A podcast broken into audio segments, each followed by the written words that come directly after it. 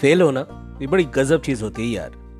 मेरे हर result year के टाइम पे, टेंथ, ट्वेल्थ, कॉलेज, माँ मुझको ये बोलती थी, बेटा, अगर कुछ गड़बड़ हो जाए तो घबराना नहीं, तुम सीधा घर आना, कहीं अपने साथ कुछ गलत मत कर लेना। तो फेलियर्स के साथ हमेशा यही एक थॉट प्रोसेस रहती है कि भाई फेल हो गए तो ये कुछ ना कुछ तो गलत कर ही लेगा। सही में ऐसा है क्या? Failure in education failure in life failure in job failure in love failure in career failure in passion failure तो सब जगह है।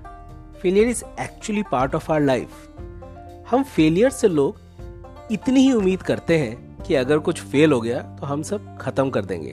But trust me failed it's okay absolutely okay